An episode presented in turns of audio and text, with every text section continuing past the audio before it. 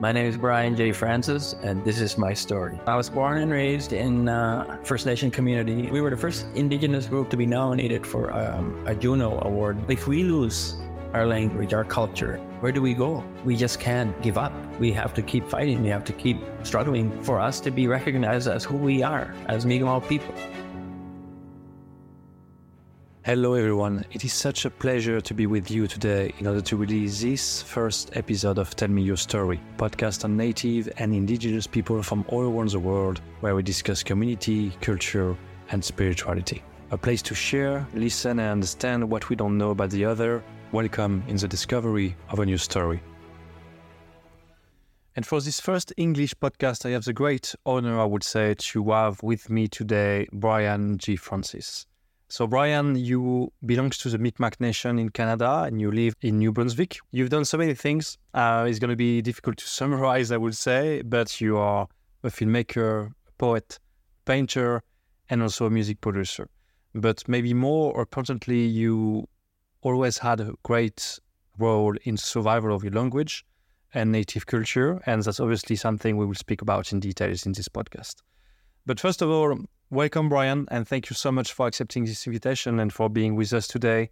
Just in order for our audience to know you a bit better, I was wondering, you know, could you just introduce yourself in your own language, maybe, and then doing the translation in English if you can? Dia dan dili video ni lagi so. In Brian Francis dili video iga mawaj ozimu tu klewi. Um isa imo sit amamu um wala liyo dan dili mi wada mo dan age um dilo ti jing mi mo no uh what you said we know no Jack and dan dilo My name is Brian Francis. I'm uh, from the Mi'kmaq Nation in New Brunswick, Canada. My my community is Elsipogtog, and I'm very honored to uh, be uh, a guest in this uh, podcast today. Thank you. Thanks to you, Brian. It's not. Uh, I have to say, it's not often that we can hear the the language of Native nations, and I'm sure you know most of the audience never heard uh, a word of of the Mi'kmaq language. So thank you for that. You know, the big question we can start with in this podcast is related to obviously your story. Could you just maybe, yeah, describe yourself, describe what has been your life so far, uh, you growing up in your community in Canada, in New Brunswick? What was the life you when you were like a child, just to know your life a bit better? Well, I uh, was born and raised in uh, First Nation community. It was called Big Cove back then. Now it's called Elsipogtog sort of a return back to the original place name of our people.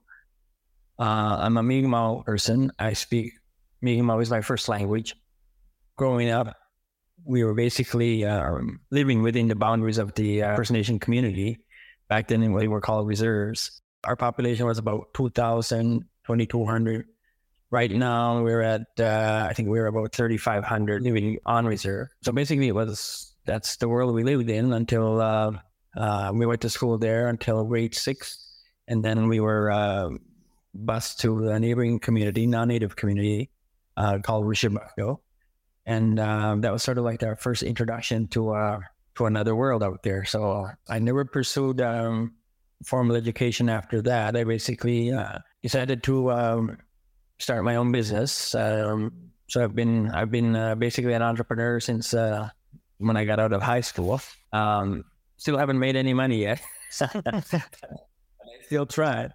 Then later on, I went to work in Ottawa, which is really the first time I left uh, the community. And then I uh, I returned home and uh, I pursued my music business, sort of in a, another level. I, I managed an international recording group called Eagle Feather, which uh, was from my community. We actually um, did uh, tours across Canada, uh, a couple of tours down in the Eastern United States and uh, did some uh, performances out like in Europe. We were nominated. We were the first Indigenous group to be nominated for um, a Juno Award, which is in Canada is pretty similar to like uh, the Grammy Awards in the in the United States. Uh, so we kind of made history back then. We we didn't know what we were what what we were accomplishing or whatever. We just did what we were doing, and uh, but for I guess for a small group of Native musicians to uh, to uh, reach the pinnacle of Canadian music success. I, I think that's uh, pretty impressive, I guess.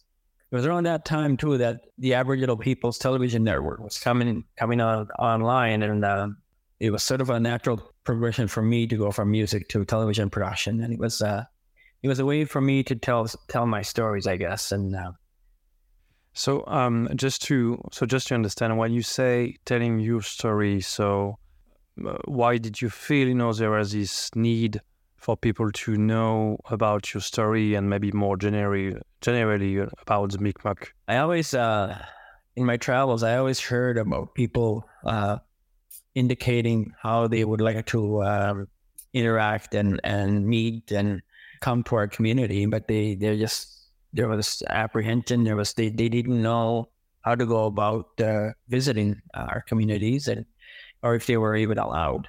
So when I first developed my my uh, my documentary series, I said, well, instead of bringing people uh, here, why don't I bring our community to them and and and and, and tell stories about people and uh, you know our elders, our uh, spiritual leaders, our musicians, our artists, uh, sort of like an anthology series on on the, a day in the life of a Mi'kmaq person, sort of thing. You know, I've had two series on on that Aboriginal People's Television Network. Just recently, I was the um, first Mi'kmaq interpreter at the House of Commons in Canada, so which was a it was a quite an honor. And uh, last year, I received the uh, Lieutenant Governor's Award uh, here in New Brunswick for my work in in, in languages. So that basically is in it, my life in a nutshell, I guess. To what a life, you know, as you say. I, I did find it very interesting, and um, and that's why I really wanted to have you as a guest for this podcast, as I really felt that most of your work were basically led by the will to share your culture to to others. And so and so, talking about your nation, uh, the Mi'kmaq nation, and your culture, most of the audience never heard about it before, and so I was wondering if you could tell us a bit more about its history and also what led to the situation where your people and your community are now? It's interesting because uh, most people don't realize that the Mi'kmaq people, being on the east coast of Canada, the easternmost coast of Canada, uh, were the first people uh, to have contact uh, Europeans when they first arrived. There was early contact with Vikings and and and what have you, but uh, I guess the first formal and official contact was in 1604 with the uh, with the French. It was a good relationship. It was, I think, the French came here not not looking to to take the land or or or conquer any anybody or anything. They were here for fish and furs, basically, and uh, the Mi'kmaq had fish and furs, and a really good uh, relationship developed between the French um, and the Mi'kmaq people around that time, up until. Um, the 1700s when uh, the British came and uh, there was a dispute between the French and the British, and uh, the French were our first allies, and um, that relationship, although strained a little bit now, uh, has always uh, basically been maintained, and it's always been a fairly strong relationship even to this day. So, having said that, we have basically lost the most as far as indigenous people are concerned in, in North America. We have lost our uh, ceremonies, our prayers, our songs, our dances with the imposition, I guess, of of uh, Christianity to our people. A lot of our ways were basically uh, banned and uh, forbidden. We really lost, I would say, uh, the majority of our of our ways, of our culture, of our of our ceremonies of our, who we were prior to the arrival of the new man, I think we've basically we're on the brink of uh, uh, extinction. So growing up in uh, in the 1900s, I guess our people suffered a, a, lot since the 1700s to to current day. Actually, we were probably the poorest of the poor. Our communities were. Uh, there's a lot of our communities that are in third world conditions, actually, with no uh, clean drinking water and uh, poor housing, uh, chronic uh, alcohol and drug abuse. And, but see, these are all symptoms of a history of what what transpired from uh, the signing of treaties in uh, starting in 1725, I believe, where there was promises made that in exchange for land and resources, uh, that we that the governments would basically take care of our people and uh, we would become wealthy landowners, basically, and uh, there would be a royalty paid to um, our people. That didn't ha- that didn't happen. Why do you think you did that? You know what was you know the, purpose you know for doing this and for trying to cut you from you know your own culture and uh, your own uh, tradition, your own ways. So what? Yeah, why why do you think you did that?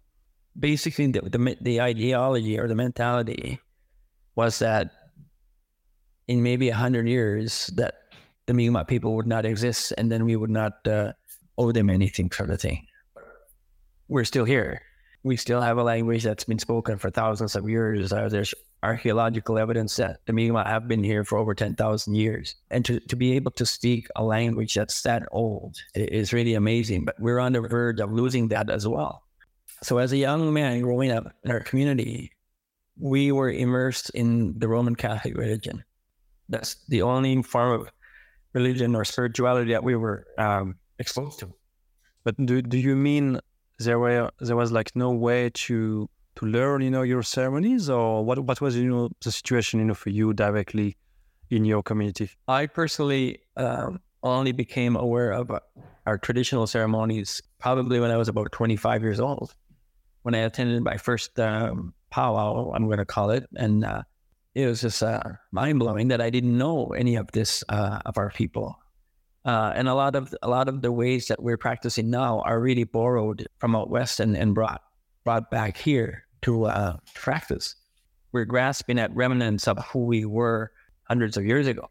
So when I started uh, understanding, I guess, and being introduced in my native spirituality, uh, when I attended my first sweat lodge ceremony, it was as if somebody turned that proverbial light on.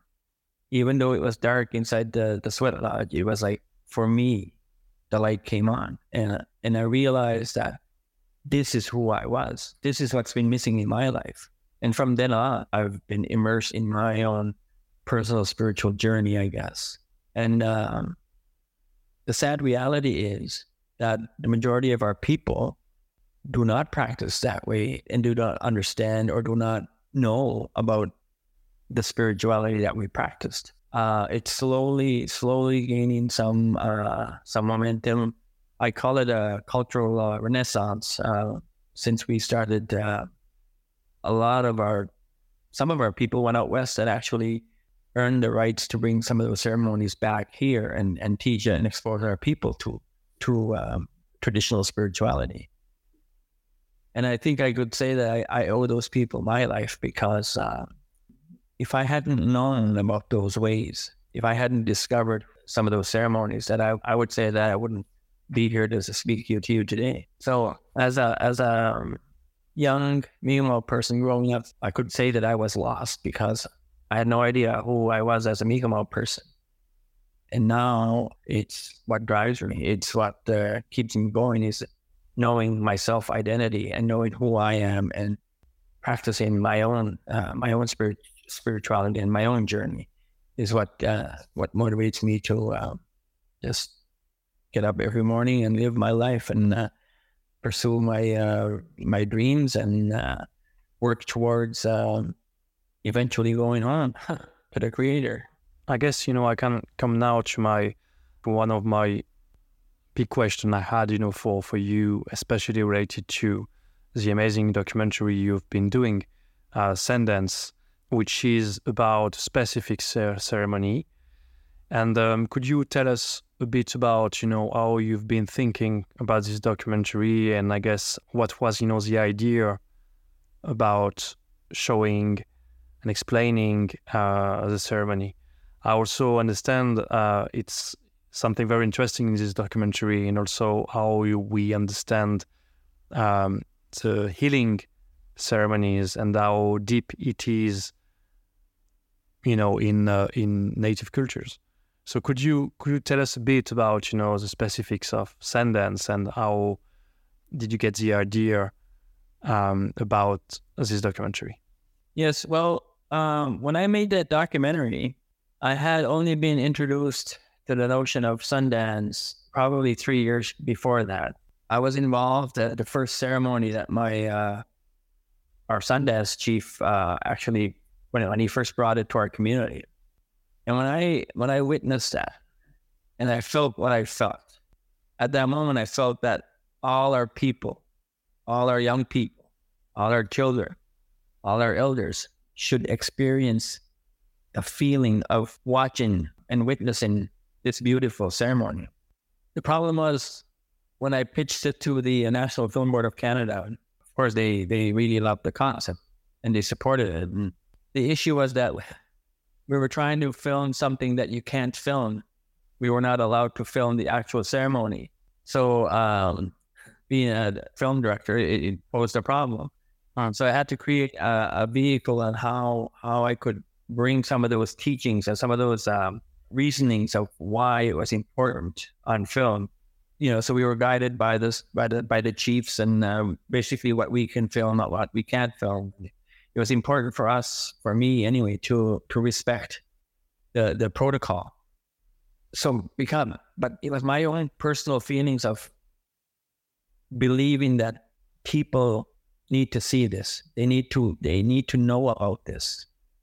Because at that time we were just getting out of a, a major, major uh, bout of ills. We were we had a rash of suicides in our community and people were basically lost and not know they, they didn't know where the answers were. And Chief Nevins brought that Sundance to the people because it provided answers. It provided a way out, I guess, to the turmoil that was happening in their community. So it was very, very important for me. And like they say in the film, like we we're not, we can't save everybody, but we can save one at a time, sort of thing. So if somebody, if if that film or if the ceremony moves somebody to a point where it changes their lives, then then they've done their their duty to uh, to help help one another, sort of thing. So it's really um, we're we're still struggling because we're trying to save our nation by trying to understand who we are and uh, where we are and being embroiled in politics of the day we're always we're always struggling we're always uh, battling because the idea of canada as a nation it's a beautiful country the people here are beautiful and and they're just i guess the the, the honor and the notion of being a canadian is it really means something to our to canadians but what they don't understand is that we are Mi'kmaq first. We are who we are first. And the government's always trying to to make us into Canadians. And that's where the problem lies because we're we're the original people of this land. You know, our language is of the land. It stems from the land. We stem from the land if if the French lose their language, they can go back to France, learn it, and bring it back. Uh, if the Irish lose their language, they can go over to Ireland, learn it, bring it back. But if we lose our language, our culture, our prayers, our ceremonies, where do we go? We can't go back anywhere and and and, and get back because this is this is it, you know. So I think it's important for us to realize that we're at a critical time in our lives, I guess, to try and recover, repair, and retain.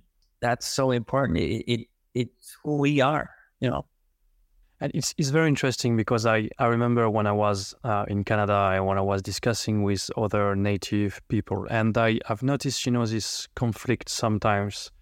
Uh, some had together about how much they want to be Canadian, how much they want to be part of this country, how much they want to be assimilated, how much they want to be, you know, um, living in their culture on their own territory. So, I, I, guess you know my my next question for you is how do you do you understand that? How how do you understand this conflict between maybe two kind of different native people about how much they want to look like, you know, the other people in the country, or how much you know they want to to keep, you know, their their culture, their belief, their language, and be kind of aside from what is um, an ordinary Canadian life, I would say. There is a constant uh, differences of opinions, I guess. There are some uh, more contemporaries that uh, feel that we need to assimilate and we need to go with the uh, with the mainstream society because otherwise we we get left behind and our young people are going to be left behind. There's technology nowadays that uh, that we need to catch up and and and and utilize in order for us to achieve some uh, economic uh, uh, well-being within our communities. But at what cost? You know, like at what cost do you do you give you know prosperity? We need to first, I guess, in order for it to work, we need to first have not only self government on our terms, but also self uh, determination. We, as our people, need to determine where it is we want to go as far as our education is concerned, our languages is concerned, our ceremonies are concerned. What is it that we want? You know, so there's self government, but right now, self government is a, a, term that was derived by the government of Canada. Mm. Which basically says uh, the Indian Act, the chiefs and councils are going to determine basically or govern their lives.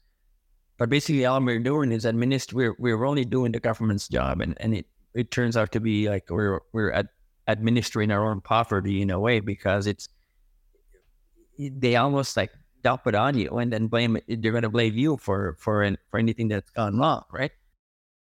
There needs to be a lot of wrongs to be made right in order for us to have to achieve self uh, determination and uh, self sufficiency if the federal government of Canada was sincere in in the truth and reconciliation that that terminology that they that they uh, that they use. Well, let's go back. Let's go back to uh, when the treaties were signed and what those commitments were. What is the value of the, the of the land and the resources that we've lost, and let's make some restitution if we were paid back some of the money that, that we are owed based on those agreements, then we wouldn't be where we are. Then we wouldn't need to be uh, living in third world con- conditions, and we wouldn't need to be uh, dependent on the federal government because they have a fiduciary responsibility to our people. A lot of people just they believe that we are a strain on on on Canada and, and the taxpayers' money. But what they don't realize is that a lot of that money is owed to the to the First Nations people. So in order for us to prosper, in order for us to move on, we need to fix some of those wrongs that and in order for us to have true uh, reconciliation, there needs to be uh, an admission of, of wrongdoing, you know?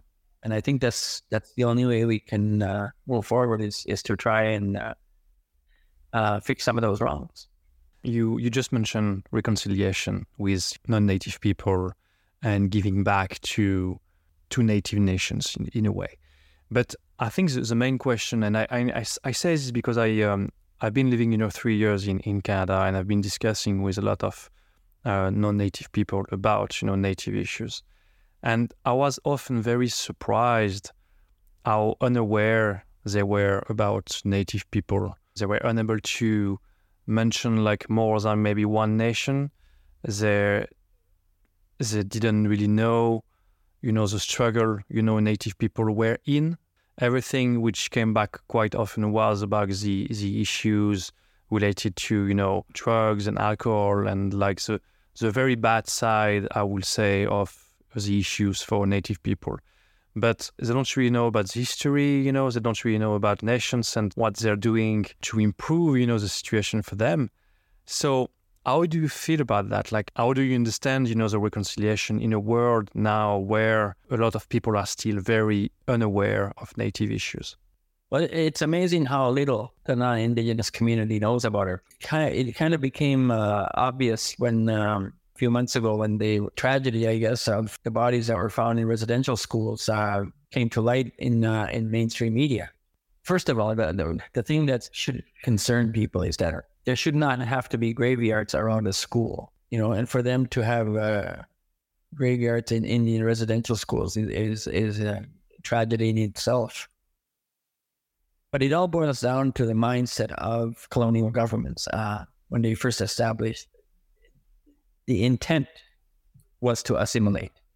The intent was to annihilate a culture, and it, it was uh, well within the def- definition of genocide. Again, going back when they first formed the schools, I don't think they realized that we would still be here in a hundred years. So they would have they would have succeeded in in what they uh, set out to do. Well, only then recently did a lot of people, non-indigenous people, realize what the indigenous people went through. It was happening in their backyards, and they didn't see that. I think one of the problems is that when you do acknowledge, when you do hear the truth, when you do see the uh, implications of what of the historical tragedies that happened to our people, there's there's there is a sense of shame and there's a sense of uh, guilt, I guess, in civilization because most it's the indigenous, non-indigenous Canadians that are benefiting from the struggles of the indigenous people. So, in order for Canadians to enjoy the benefits of being Canadian and the beauty of being Canadian, you always have to accept the fact that you played a role in in the demise of the original people of, of this land. So if you always have that denial, then you're always going to have that uh, conflict. Because in order for us to, to reconcile and to forgive the wrongs of the past, there has to be an admission, right? So we're, we're always going to be at odds. And, and I think we need to begin working on that, and that the non Indigenous mainstream society need to know more. They need to make an attempt to understand the history of our people. And how do we fix that? How do we make it uh, where we can all live in harmony together, you know, and accept one another and, and really uh, focus on the beauty of our differences in order for us to live uh, side by side and uh, understand one another, I guess. I think that we have a lot of work to do. It's very interesting because if, if we speak about non native people, not only in Canada, but also all around the world, it's crazy to see how little we hear about native issues and how it feels. And I say this, you know, from my point of view as, as a French guy, um, because the only vision we have about native people, uh, and especially in America, is is in the past. It's always in the past. And for all the rest, the struggle you are about keeping the language alive, um, your culture alive nowadays, we just don't know. And I guess it's also, um, I guess, on my point of view, like, you know, I hope you know this podcast, you know, can also help to to make people aware that native cultures are in danger and that it's important to know more about them. But um, another question I had for you is uh, I've been through your Facebook page, you know, when I was trying to to contact you in the, in the first place, and I saw uh, something you know you wrote. Um, so I'm going to try to pronounce it, you know, uh, clearly, but Msit No'kmaq. And I understood from, you know, everything you've been writing about that, that it was very important for teachings uh, in the Mi'kmaq Nation. So as we are all here about, you know, understand the Mi'kmaq culture in general, could you let us know a bit more about what does it mean and what does it, um, uh, what is it so important for for the Mi'kmaq Nation? You know, these kind of teachings. In our culture, when we uh, when we have ceremony, we we most times we summon ancestors that have gone in the past, and we summon them into ceremony and uh, whether it's a sweat lodge ceremony, whether it's a sunrise ceremony, whether it's a sundance, whether it's whatever ceremony, we summon the ancestors to come and listen to our prayers, listen to our needs, and they have to go back and, into the spirit world and take our prayers. But after a ceremony, we we, use the term Msit No'kmaq. Amsidnogamat means all my relations. That means you're acknowledging all of your relations that have passed before you, all of your relations that make you who you are today, because that's what you're carrying. So you're acknowledging them for, and, and you're acknowledging how what they gave for you to be who you are today. And and we can go way back. We can go all the way back to the sun, which would be the original creator and everything that's happened and everybody who's existed since that time that made you brought you here to this day. So really, it's a really powerful term because you're really um, honoring the ancestors when you say that. And then when you say all my relations, your your prayers and your um, your intentions are given to them to to bring back to the spirit world and that. You spoke about who you are today, and a question I wanted to ask you, as the audience would have would have understood how important you would have been in sharing your culture through the music, through documentaries, etc., and something you are doing again now through this uh, podcast. And so, what gives you the strength to do that? How do you manage to do everything you do for your nation and, and your culture? You know, um, I often ask myself the same question because um, not many not many people had the privilege to grow up how I grew up, and my father was a lifelong politician, not in a political sense, but in he was fighting for our, our rights, our traditional and inherent and indigenous rights. He always fought for the betterment of our people. He always fought going into meetings with the government to better the lives of our people. And growing up, we sat around the table and he instilled in us the rights that we have as Mi'kmaq people that how unfair treat the unfair treatment that we receive from the federal governments on uh, something that they really owe us. He instilled in us about hunting and fishing rights, a, our right to gather, a right to uh, utilize the land in the way we used to utilize it, and, our rights to that. So he basically instilled in us, and we've always lived believing that, believing the rights of our people, because he was basically self-taught. He he he was probably more knowledgeable than a lot of lawyers as far as indigenous rights is concerned because he dedicated his life to that. And it was almost like following in his footsteps and it was almost became uh, an obligation for me to share that uh, not in a not in a official capacity because I don't hold no title. I'm not uh, I don't hold the title of chief or any leadership or whatever. I'm just me.